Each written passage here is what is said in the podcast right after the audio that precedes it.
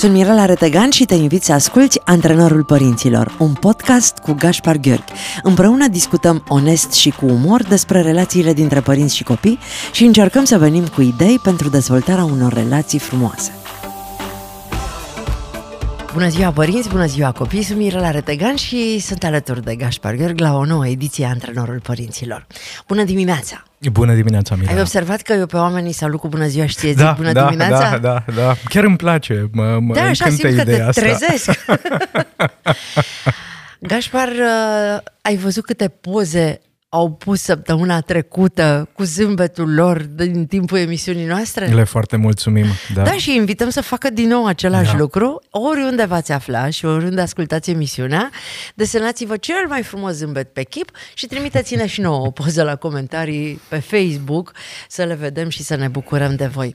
M-am trezit de dimineață așa cu un dor de Maia, un dor Dor, dor, dor, mă durea carnea pe mine mm. de dor, n-am mai văzut-o, adică în ultimele trei luni am văzut-o o singură dată și o să mai dureze puțin până vine acasă.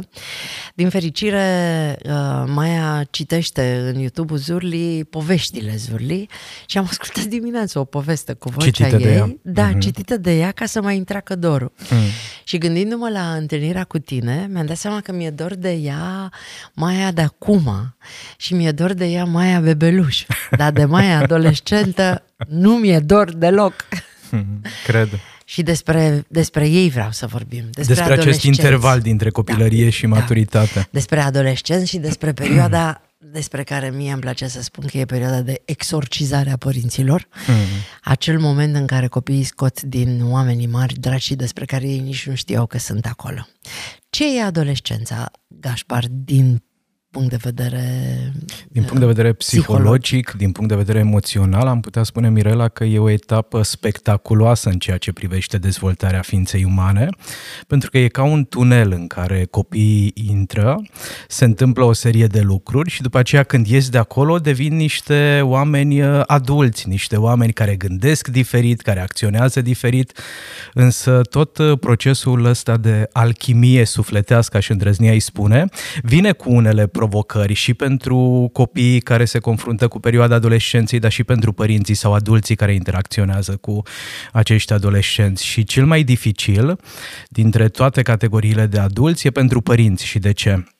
Pentru că adolescența e un soi de pregătire pentru vârsta adultă. Și pentru ca eu să pot să mă întâlnesc cu toate resursele mele, cu tot potențialul meu, cu toată forța mea, e nevoie să mă desprind de părinții mei. Și nu prea mă pot desprinde într-o manieră blândă, empatică, frumoasă. călduț. Exact, exact. De ce îmi place nu cel pot mai să mult. merg să-l iau pe tata în brațe sau să iau pe mama în brațe și să le spun că de aici încolo eu sunt adolescent și îmi văd de drum, ci mai degrabă această desprindere vine cu tot felul de conflicte interioare, exterioare, discuții, conversații dificile, cuvinte urâte, însă e o etapă de care are nevoie familia pentru a putea da drumul adolescentului, pentru că dacă eu nu văd potențialul ando- în adolescent, nu o să-l investesc cu încrederea necesară ca el să facă față provocărilor vieții. Hai să nu ne ducem la final, să rămânem la început. Pentru că uh, ai spus și mă, mă leg puțin de ce ai spus tu, că se întâmplă brusc. Eu chiar am trăit asta. M- Maia a fost un copil foarte bun, foarte bun, o, o bucurie de copil, uh, blândă, drăguță, empatică. Ascultătoare, nu? Deșteaptă, ascultătoare, o zânuță. S-a culcat zânuță și s-a trezit diavolul în persoană, scuzați-mi, vă rog frumos, dar nu am alt cuvânt, o scorpie, o ceva, ceva ireal în noaptea aia și a strâns toate jucăriile uh-huh. în niște saci Și a renunțat la el. a păstrat doar trei păpuși pe care le primise de la taică Monster High și niște uh, uh, replici ale uh, marilor criminali în serie și a pus un bilet pe ușă pe care a scris ciocăne sau mori în română și engleză, ca să fie foarte clar. și m-am trezit eu dimineață și în primul rând m-am dus și nu am recunoscut camera, după care mi-am dat seama că nu mai recunosc copilul Da. Care sunt primele semnale? Că așa, începuse ea să-și dea ochii peste cap și să uh, uh, au gestul ăla, știi, părinții care ne ascultă, îl știu, ca și când uh, răspund la telefon. Ok, știi?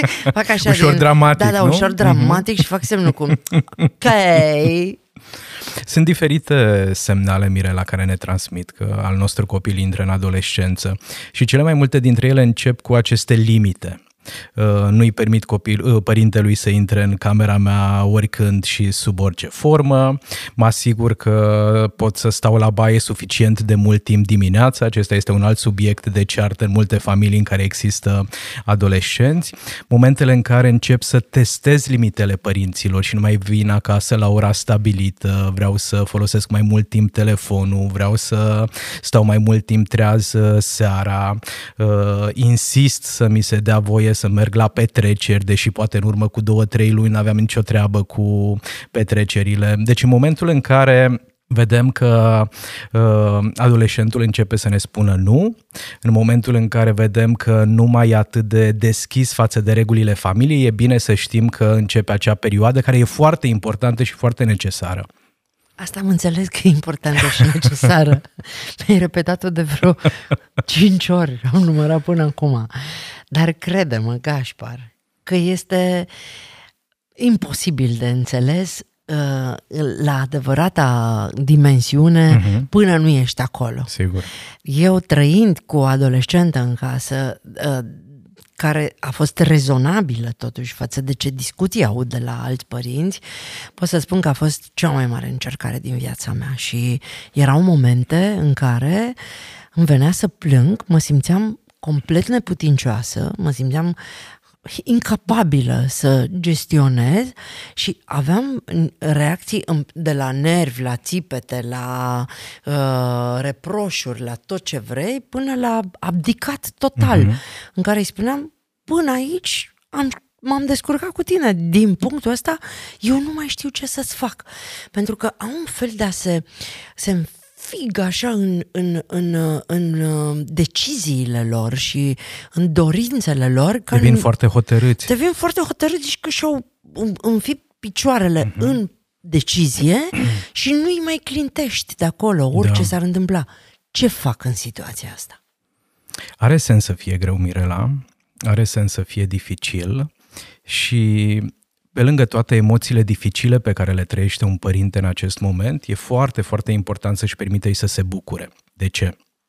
Pentru că am nevoie ca al meu adolescent să devină un adult bine înfipt în deciziile pe care le ia să poată să își impună punctul de vedere atunci când se întâmplă o nedreptate, să poată să fie consecvent și perseverent pentru a-și transforma visurile în realitate.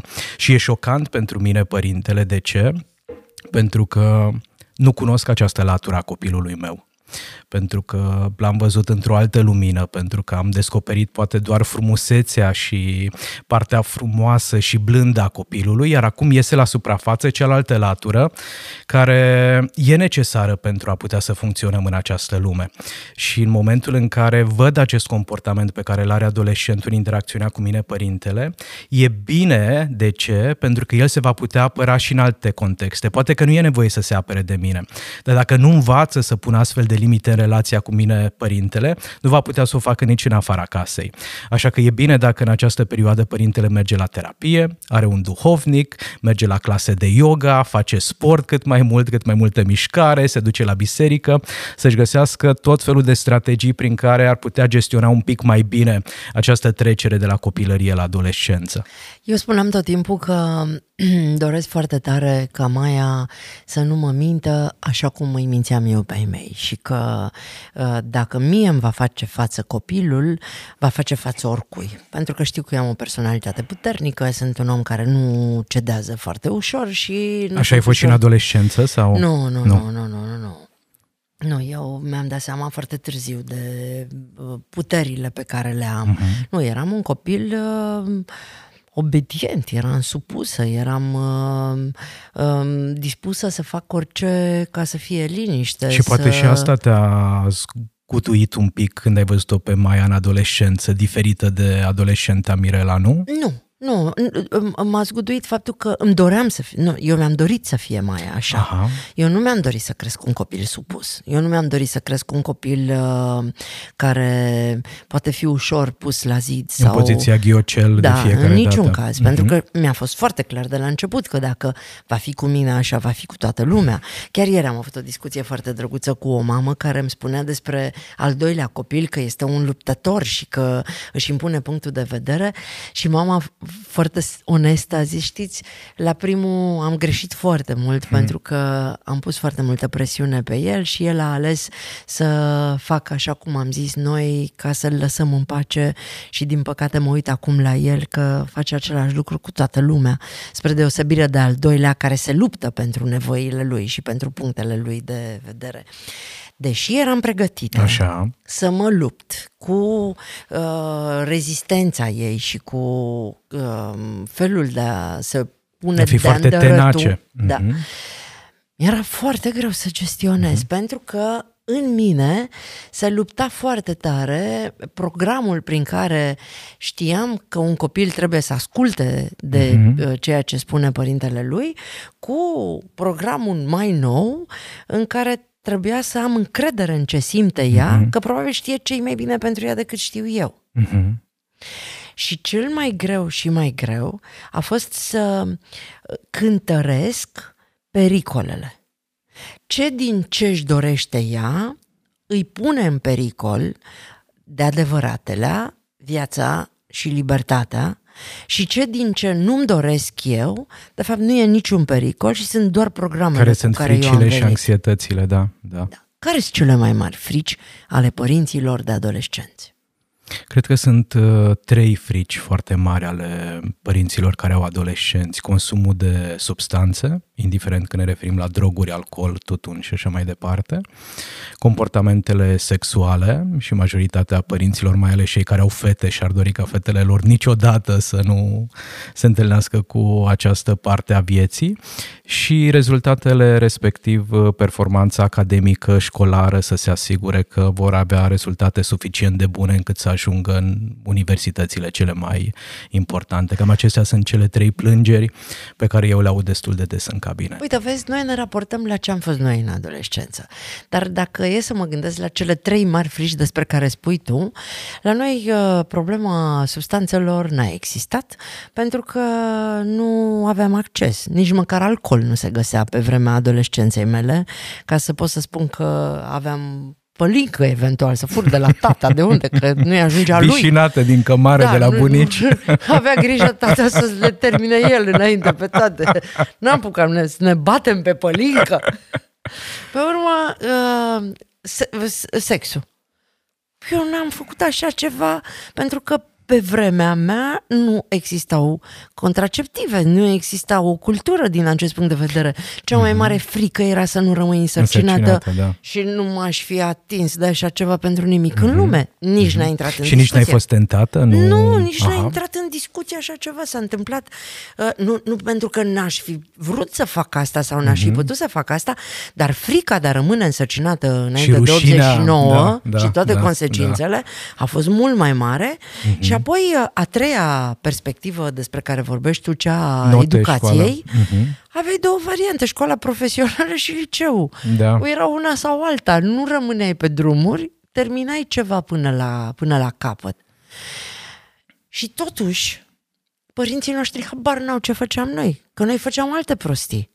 Eu stăteam într-un internat la Cluj, la liceul de filologie și la 16 ani săream legată cu cearșaful de la etajul 2 pentru că ei ne închideau ușile și nu ne lăsau. Noi și unde voiai să mergi? În grădina botanică, ah, cu seminariștii mm-hmm. care cântau la chitară mm-hmm. și erau folchiși și știau toate cântecele de la Cernaclu Flacăra. Mm-hmm. Păi dacă știa deci mama... era, era un dram de romantism în tine. Da, a fost întotdeauna, sigur. și și de golăneală. Le-am avut pe toate. Și spui că mama n-a știut de niciodată, evadările tale din niciodată, internat. Niciodată. Niciodată, dacă ar fi știu mama. Și iar când mă întorceam la cămin, intram pe ușă normal, unde peda- doamna pedagog îmi uh, servea pedepsa care însemna spălatul WC-ului. Mm-hmm. Când eu am plecat din cămin... Și ți-asumai primit... asta când te întorceai? Că... calificare. Eu sunt Victoria plată. Deci eu dacă rămân fără servici, eu mă duc și spăl WC-uri, pentru că în liceu ăsta a fost prețul pe care l-am plătit pentru toate evadările mele. Apoi, făceam alte prostii. Uh, plecam, îmi dădea mama bani de cartelă, cartela de la Cămin, uh-huh. ca să mhm. mănânci la cantină, era 375 de lei cât costa o pereche de pantofi buni. Uh-huh. Și eu preferam să-mi cumpăr pantofi și făceam foame și ceream mama pachete cu mâncare și mama nu înțelegea de ce nu mi-ajunge mie. Făceam alte prostii. Uh-huh. Pentru părinții mei, la fel de grave, cum sunt cele din Sigur, zilele noastre. Da. M-am dus acasă în deștriaj, în cartierul nostru de ceferiști, rasă în cap, pe partea dreaptă, efectiv mi-am făcut uihulam, se numea freza și când m-au văzut ai mei, m-au pus să umblu cu șapcă, îți dai seama că nu am mai contat vremea de afară. Deci ai făcut tot posibilul pentru a te desprinde de ai tăi și a le dovedi că tu te descurci. Dar nu nu că eu eram gata desprinsă, de asta... Mental, da, poate psihologic mai era nevoie de, de un pic de muncă. Probabil. Nu, era pur și simplu nevoia de afirmarea personalității tale.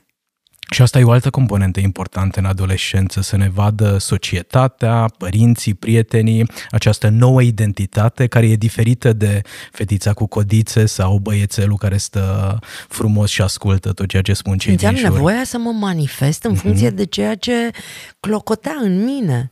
Ori eu aveam un spirit aventurier, eram uh, un om viu care... Dornică să explorezi. Da, cu mama capitan acasă la care nu crâcneai, nu, nici nu respir, respirai în preajma ei, trebuia să facem toate lucrurile astea pe ascuns. Și atunci eu, având această experiență personală, mi-am dorit foarte tare ca Maia să nu fie nevoită să mă mintă. Să nu se ascundă de tine. Să nu se ascundă în felul ăsta. Nu mi-am dorit să știu tot și mm-hmm. nici nu-mi doresc și nici nu voi Deși ar fi vreodată. interesant, nu? Nu, nu, nu vreau să știu tot. nu vreau, adică chiar cred că sunt unele lucruri pe care ar fi Aha. bine să le ținem și noi oamenii mari pentru noi și copiii Asta e foarte important, ei. să învățăm să le respectăm intimitatea copiilor. De ce e important? Pentru că ține de respectul față de ei, ține de încrederea noastră în ei, ține de acceptare. moralitatea noastră, exact, nici acceptare, nu trebuie să știu cum ești, eu te accept, nici nu, nici nu trebuie să știu ce faci când da, ești cu mine. Da, da. Um, cum, cum facem să îi um, susținem să nu ne mintă? E, sunt familii, într-adevăr, Mirela, în care adevărul e o valoare iar atunci când vine vorba de valori, e important să ne reamintim că acestea merită să fie vizibile în comportamentele noastre. Un uh, părinte care nu minte are șanse foarte mari să aibă un copil și un adolescent care urmează acest model. De regulă e mai complicat acolo unde părinții au acest dublu standard. Mă aștept ca tu să nu minți, dar eu am libertatea de a distorsiona realitatea așa cum consider că e potrivit.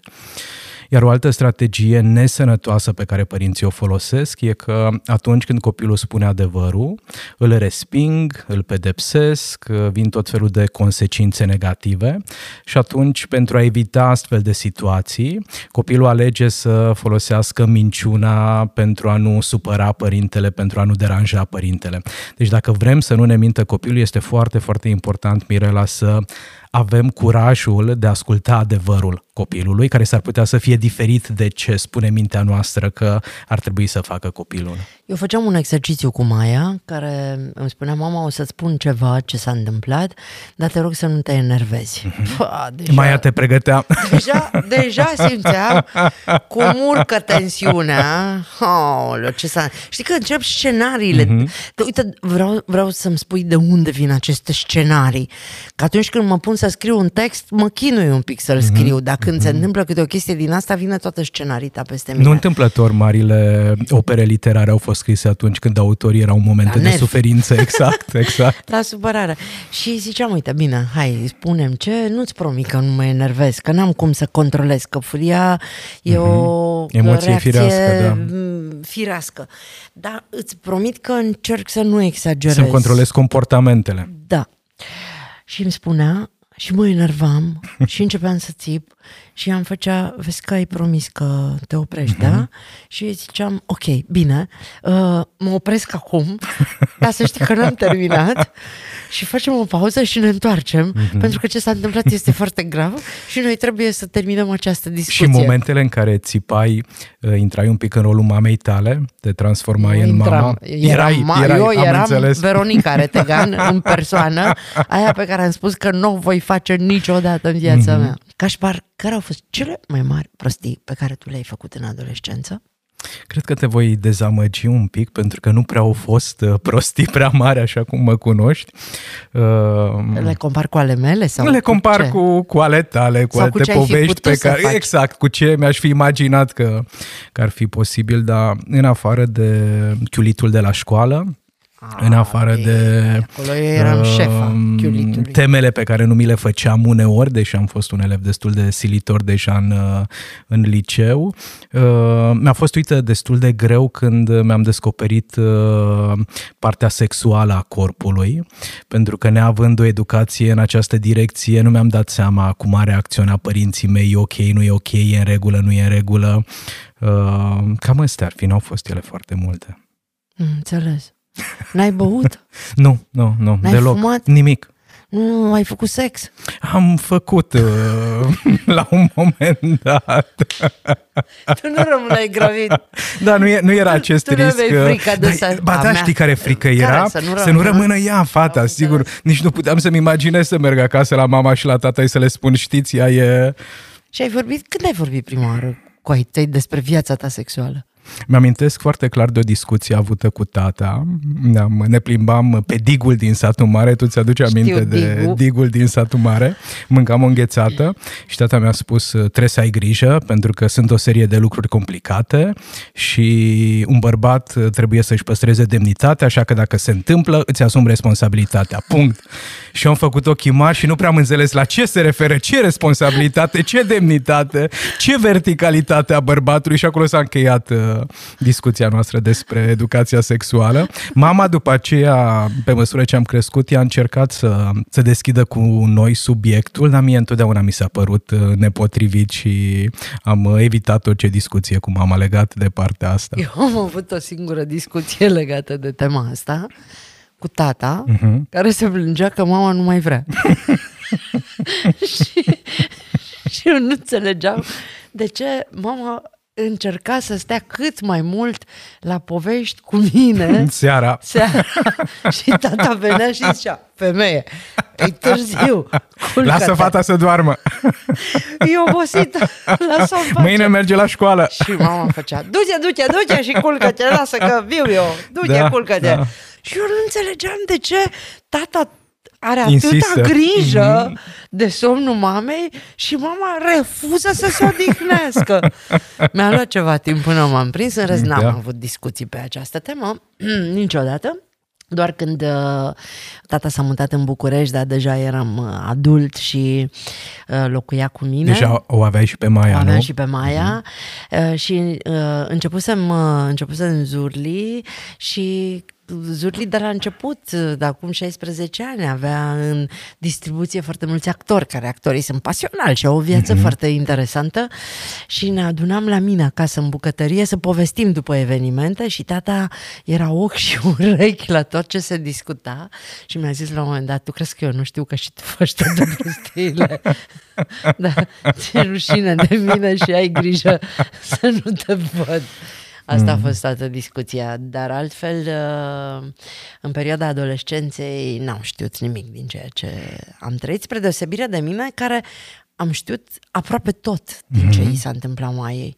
Greu de digerat, greu de, de înghițit, greu de acceptat, să stai acasă și să lași copilul la Antold la 14 ani și tu de acasă să auzi tot felul de știri și să te gândești ce îi se întâmplă sau pur și simplu eram cu ea la concert One Direction pe stadion la Dublin și vedeam cum sunt scoase puștoaicele pe sus ca la mm-hmm. Michael Jackson leșinate da. din timpul concertului și eu mă uitam, e Maia, nu e Maia, ok, să continuăm că n-ai ce face. Exact. Adică, ă, cât de periculos e să-i ținem într-o bulă în care preferăm să nu facă nimic decât să facă ceva greșit. Sunt niște riscuri, Mirela, pe care viața ne cere să ni le asumăm.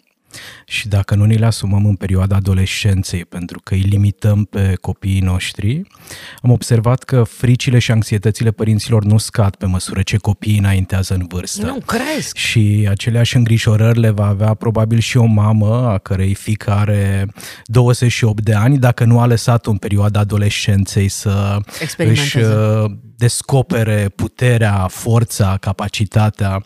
Așa că e nevoie cumva să trecem peste această etapă, dar nu în maniera în care sărim peste ea, nu în maniera în care ținem adolescentul legat de noi, ci efectiv să învățăm să facem față acestor frici, acestor îngrijorări, acestor povești negative pe care mintea noastră le construiește, pentru că e o etapă importantă și pentru copil, dar și pentru părinte. Eu m-am gândit tot timpul că uh, rolul meu în viața copilului nu se termină odată cu uh, intrarea în starea de adult. Adult tânăr. Că eu uh-huh. toată viața mea voi fi suportul ei. Sigur. Că ea va lua de la mine uh, energie și soluții. Și dacă eu nu îmi dau voie să văd cum e copilul meu, cum reacționează, inclusiv atunci când are o problemă, până unde poate duce singură, care sunt puterile ei și felul în care ea se remontează. Sigur eu nu o să știu niciodată cum să o susțin într-un fel în care ea să rămână independentă, dar să nu se simtă singură. Sigur, pentru că toate aceste riscuri ne oferă și posibilitatea de a ne dezvolta niște abilități, niște competențe, efectiv ne maturizăm în momentul în care ne putem confrunta cu astfel de situații și nu e lângă noi mama și tata la fiecare pas, ne scoatem noi energia și puterea la suprafață, iar părinții învață că de fapt adolescentul se poate descurca și fără. Mă întrebai înainte de pauză care e cel mai important lucru pe care e bine să nu-l uh, piardă părinții din vedere? Care sunt lucrurile importante pentru copii? Uh-huh. Ce mi-arată mie experiența de psiholog și de psihoterapeut e că fiecare adolescent, Mirela, indiferent de cât de complicată e relația cu părintele, atunci când se confruntă cu dificultăți pe care nu le mai poate gestiona singur, simte nevoia de a veni la ai lui, la mama, la tata și de a povesti, de a împărtăși ce se întâmplă. Și dacă în momentul respectiv părintele poate da la o parte toate fricile, toate anxietățile, toate supărările pe care le are și poartă o conversație cu adolescentul, e cel mai mare ajutor pe care îl poate oferi. Din păcate, de foarte multe ori părinții, în momentul în care adolescentul vine, reacționează prin respingere, prin sfidare, prin uh, intimidare, prin uh, îndepărtarea adolescentului și acolo apare durerea și suferința. Și mai încearcă adolescentul de câteva ori, după care dacă răspunsul este din nou același, nu se mai apropie de părinte, și se pierde această conexiune. Eu... Deci a păstra conexiunea cu adolescentul e din punctul meu de vedere cel mai important lucru. Eu am mai făcut ceva, am cultivat niște relații de prietenie în jurul ei, uh-huh. cu prietene de ale mele care se înțelegeau foarte bine cu ea, sau cu oameni din firmă, de exemplu, de la Zurli, care erau apropiați de vârsta ei, dar care erau adulți și în care ea avea încredere. Și eu aveam încredere în ei și atunci ei nu veneau să-mi spună Sigur. Uh, secretele Decât dacă era mai... vreun risc major. N-a fost cazul. Dar ea se simțea în siguranță acolo împreună cu ei. Vreau să invit pe cei care uh, ne ascultă să intre pe pagina de Facebook și pe să... antrenorul părinților. Pe antrenorul părinților și să ne spună care au fost cele mai mari prostii pe care le-au făcut când erau adolescenți. Da. Eu o să le dăruiesc cartea Fi de partea mea, Cartea se numește uh, Mic tratat de suportarea hormonilor la adolescenți. Jumătate este despre cum am rezolvat eu cu Maia această problemă și cealaltă jumătate este uh, un focus grup făcut de Liviana Tane uh-huh. pe un grup de adolescenți care privesc din perspectiva lor uh, această relație. Așa că cineva dintre cei care răspund la întrebările alea primesc din partea mea această carte și din partea ta? Din partea paginii de psihologie avem Parenting pentru succes, o carte semnată de Madeline Levine. Și Madeline împarte toată copilăria și adolescența pe mai multe etape, etape de vârstă. Și face recomandări foarte concrete apropo de ce să facem, ce să nu facem, cum îi putem susține, cum îi putem încuraja, cum ne putem gestiona propriile frici. În același timp să invităm pe părinți să nu uite că fiecare copil este unic. Exact. Și că ceea ce am aplicat eu cu Maia uh, i s-a potrivit ei foarte bine și relației noastre și... Îi încurajăm pe părinți doar să se inspire din ceea exact, ce aud. Să nu ia uh, ad, literam. ad literam tot ceea ce am făcut noi. Hai să vedem ce zic oamenii, că eu sunt curioasă. Tu ai fost cu minte așa, Da, adolescent, da. dar să știi că sunt foarte puțini care... să vedem dacă au curajul în spatele microfonului, când nu te vezi și nici nu trebuie să spui cum te Să cheamă. împărtășească. Hai să vedem cât sunt de sinceri să ne spună care au fost cele mai mari prostii pe care le-au făcut în adolescență. Perioada mea de adolescență a fost perioada mea rebelă, deci am făcut și câteva prostii. Nu voi spune la radio ce prostii am făcut, dar pot spune doar că am experimentat foarte mult, făcând atât lucruri pozitive cât și negative. Una dintre cele mai mari prostii pe care le-am făcut în adolescență a fost în ziua în care am făcut 14 ani. Atunci am trădat un pic uh, încrederea tatălui meu. Prietena mea cea mai bună cu care locuiam atunci uh, avea în vizită iubitul pe care îl avea și de care nu voia să știe nimeni. Așa de bine încât at- în momentul în care a ajuns tatăl meu să mă ia și-a bătut la ușă, ea s-a panicat și l-a ascuns pe acel băiat sub masă în bucătărie. Restul cred că vă puteți imagina cum a fost. Tatăl meu a venit fix în bucătărie, l-a văzut, a ieșit foarte furios și nu mai putea să explice, nu mai putea, cumva s-a făcut roșu de furie, nu mai știa ce să-mi spună, ce să fac, a fost foarte dezamăgit doar pentru simplu fapt că am ascuns un lucru față de el și că i-am trădat încrederea. Dacă îmi întreb părinții, probabil una dintre cele mai mari prostii pe care le-am făcut în vremea adolescenței a fost chiulitul, în special de la liceu, dar uh, eu nu o consider așa o mare uh, prostie pe care am făcut-o, pentru că dacă nu chiuleam, nu aș fi putut să fac toate celelalte prostii pe care le-am făcut cât timp am fost adolescentă, care până la urmă au fost niște experiențe frumoase, unde eu m-am distrat și pe care le-aș face exact la fel dacă aș fi din nou adolescentă. Gașpar, te declar singurul adolescent cu minte din viața mea. Mulțumesc frumos, mă bucur să ocup Tu, acest tu ai loc. auzit? Tu ai auzit ce prostii au făcut oamenii? Știi că o parte din mine invidiază? Dar cred, cred, nu, eu de-aia am fost foarte relaxată și uh, când Maia la 16 ani uh, a, s-a cerut uh, singură în vama veche, mi s-au muiat genunchii, uh, după care am zis, ok, dacă face un sfert din prostiile pe care le-am făcut eu, e prea puțin. Adică Maia este de o mie de ori mai cu minte decât am fost eu. Hmm. De o mie de ori mai cu minte. Și cu toate astea uităm. Da. Și cu toate astea venim la ei cu cele mai absurde întrebări posibile. Și așteptări uneori. Doamne, discutam cu niște adolescenți. Uh, O să găsească cei care ne ascultă în cartea asta, fi de partea mea, în discuțiile cu, cu adolescenții, care li se par lor cele mai penibile întrebări Ale pe care le părinților. pun părinții. Cum a fost la școală? și adolescenții zic, ok, este o întrebare maxim de penibilă, pentru că la școală te duci, stai în bancă și te rogi să nu te întrebe nimeni nimic Exact. cum să fie la școală sau uh, uh, cu cine ești în oraș. Mă întreabă mama de parcă n-aș putea să o mint Mhm. sau n-aș putea să-i spun uh, ce vreau eu sau uh, uh, unde ai stat până la ora asta. Pot să-i spun ce vreau eu, ea oricum nu va ști. Asta spun copiii în focusul grup Adolescenții, făcut da, de da. Livia Natane, că părinții nici măcar nu se străduiesc să aibă niște întrebări Să fii un pic mai creativi, nu? creative da, și da, decente. Uh, De ce nu ai făcut ce ți-am cerut? Mhm. Ce să-ți spun, că am stat trei ore în oglindă și m-am uitat la mine cât sunt de Da. frumoasă? Sau am pierdut vremea pe Instagram, pe Facebook. Ah, și cu toate astea...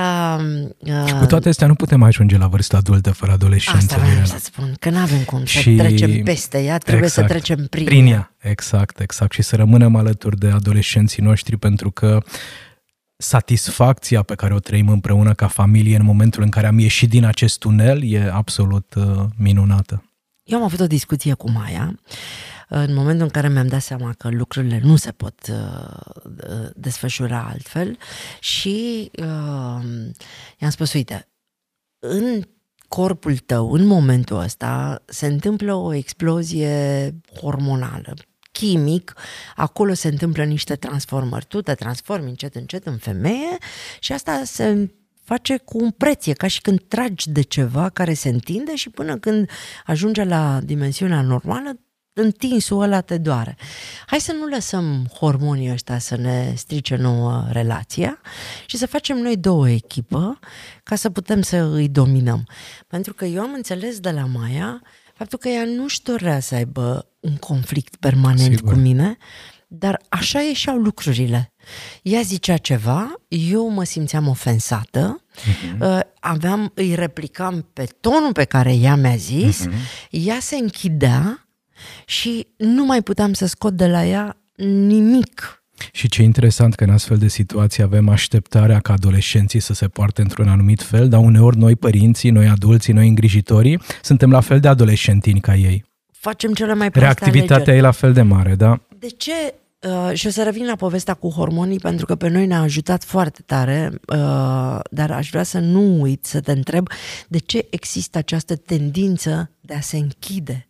Se închide la propriu și la figurat, refuză să mai vorbească, refuză să participe uh-huh. la activitățile familiei, se închid în cameră. Uh-huh.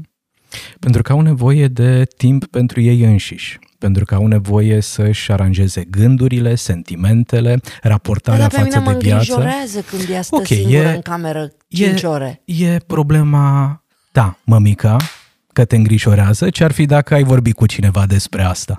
De exemplu, De exemplu, cu partenerul, cu prietenele, cu psihologul, cu duhovnicul, cu mămica ta, cu surorile tale, dacă păi ai... toți sunt în aceeași situație. E, atunci îngrijorați-vă cu toți în grup. E o formă de terapie în grup foarte bună. E, e important să-i permitem acest spațiu personal. Sigur, nu lăsăm cu zilele fără să-i vedem ochii, dar atunci când nu vrea să stea la masa de Crăciun 14 ore, cum stăm noi cu toții, ci stă doar un sfert de ceas, îi mulțumim pentru acel sfert de ceas și în rest îl lăsăm să-și vadă de, de ale sale. Să le spunem ascultătorilor că Maia, fica mea, are aproape 22 de ani. Este o femeie în toată firea, studiază la Londra, la, la Barcelona. A fost și la Londra, a nu? fost și la Londra, da. Uh, și uh, zilele trecute i-am scris un mesaj dimineață, dacă nici astăzi nu-mi răspunzi, mâine sunt la Barcelona. Vine măta după tine! Mâine sunt la Barcelona. Și nu mi-a răspuns. Și a Nu doua- răspunde șantajului. Și a doua, nu răspunde. Da? Eu m-aș fi executat în secunda 2 ca să mă sigur O că și nu vedeai vine. pe mama pe drum. Vai de, ca mama și venea. și eu sun și zic, pe bune, nu-mi răspunzi? La care ea, iubita mea, ai ajuns la Barcelona? Da? Mamă, da, liga ta de copil ce ești. Hmm. Deci este mult mai abilă ca mine. Ceea ce te și bucură, nu? Mă Îți dă bucură, așa un normal sentiment că de mă mulțumire, de satisfacție. Normal că mă bucură pentru că îmi doresc să fie uh, stăpână pe viața ei. Și, Și să nu cedeze foarte ușor. Și mă bucur că mă cunoaște. Mhm. Că în, în perioada asta de adolescență, în care ne-am dat voie să ne luptăm, Da. că a fost lupte, am cunoscut-o și eu pe ea, dar m-a cunoscut și ea pe mine. Mhm. Și atunci și ea știe că până într-un punct mama îmi ține predica, mă ceartă, mă amenință, mă uh, îmi zice tot felul de lucruri, dar de făcut, dacă am nevoie, e acolo. Da. Și Și ăsta îi ce dă- sentiment puternic e să știi că indiferent uh, ce s-ar întâmpla, cum ar arăta viața, e acolo o plasă de siguranță care te susține. Cașpar este ultima ediție din noiembrie. Da. Luna în care eu mi-am propus să tac mai mult. și să... Cașpar râde pentru că nu mi-a ieșit ce mi-am propus. Mi-am propus să dorm mai mult, poți să râzi, nici asta nu mi-a ieșit. Deci, toate lucrurile astea importante pe care mi le-am propus, cred că așteaptă luna decembrie. Posibil, da? Sau ianuarie, nu? În ianuarie dormi mai mult. Nu știu, dar tu ce-ți propui pentru decembrie? Pentru decembrie... hmm. Uite, îmi, uh, îmi doresc mult să intru un pic în spiritul sărbătorilor uh, mai devreme de 24 decembrie. Așa. Să, să intru în starea asta care mi-e atât de dragă și care mi-amintește de multe momente frumoase. Mă, e Și- prima oară când i-am cumpărat cadou mai cu o lună înainte. Wow, wow. Uite, De și obicei de fac exemplu asta și în asta. ultimul moment. Și asta e minunat de făcut, cumpărăturile în Da, tihnă. cu o lună, Da. pentru că mi-am dat seama ce vreau și am făcut-o repede ca să nu rămân descoperită. Mhm. Deci să intri în... În, uh, în spiritul da, sărbătorilor un cadou din timp. de mâine. Da, da, da, mă Să gândeam mergi la mâine. asta. Mă gândeam la asta. Eu pe 1 decembrie sunt la Bistrița, Oho. nu mai sărbătoresc cu tine. Ai văzut că suntem un radio de milioane de români și de doi unguri, da? De doi unguri? Da, că e și Magor. Ah, așa e, așa Sunteți e, da, doi? da, da. Îl salutăm pe Magor. Dacă creșteți în ritmul ăsta, o să, ne, o să dominați în- la, la un moment dat. Eu o să fiu la Bistrița, de aprindem luminițele și ne bucurăm de 1 decembrie acolo, după care plecăm la München și Viena și pe când ne vedem noi săptămâna viitoare o să fiu deja întoarsă Oho, în, câți uh, kilometri parcurși. în uh, București. Vreau să le mulțumesc tuturor celor care au fost alături de noi uh, în campania Ghetuțelor și să-i rog, dacă vor să facă voluntariat, să intre pe fundațiazurli.ro pentru că avem nevoie de mare ajutor. Avem nevoie în toată țara uh, de oameni care pot să ne ajute la împachetat, la sortat, la cărat, de șoferi, de mașini, orice om, orice român, de oriunde ar fi din lumea asta, care vrea să doneze din timpul lui și din energia lui, să intre în uh, gașca de voluntari. Și aș mai Zorlei. adăuga ceva, Mirela, orice om care e preocupat de propria stare de sănătate mentală și de starea de bine a celor din jur, ar fi bine să-și dea voie să se implice în comportamente de voluntariat, în acte caritabile. Dar știi ce? Săptămâna viitoare Așa. aș vrea să vorbim despre asta. Despre ce înseamnă, din punct că tot începe luna decembrie. Da, închidem acum emisiunea, gata? Gașpar? Mhm. Ne vedem Uh, duminica da, viitoare. Da, da. Mulțumesc frumos. Mulțumesc și să eu, ai Mirela. uh, un 1 decembrie uh, spectaculos Mulțumesc și la fel. să ne vedem cu bine săptămâna viitoare. Abia aștept. Ați ascultat Antrenorul Părinților cu Mirela Retegan și Gaspar Gheorghi, un podcast pentru părinții curajoși care cresc copii fericiți.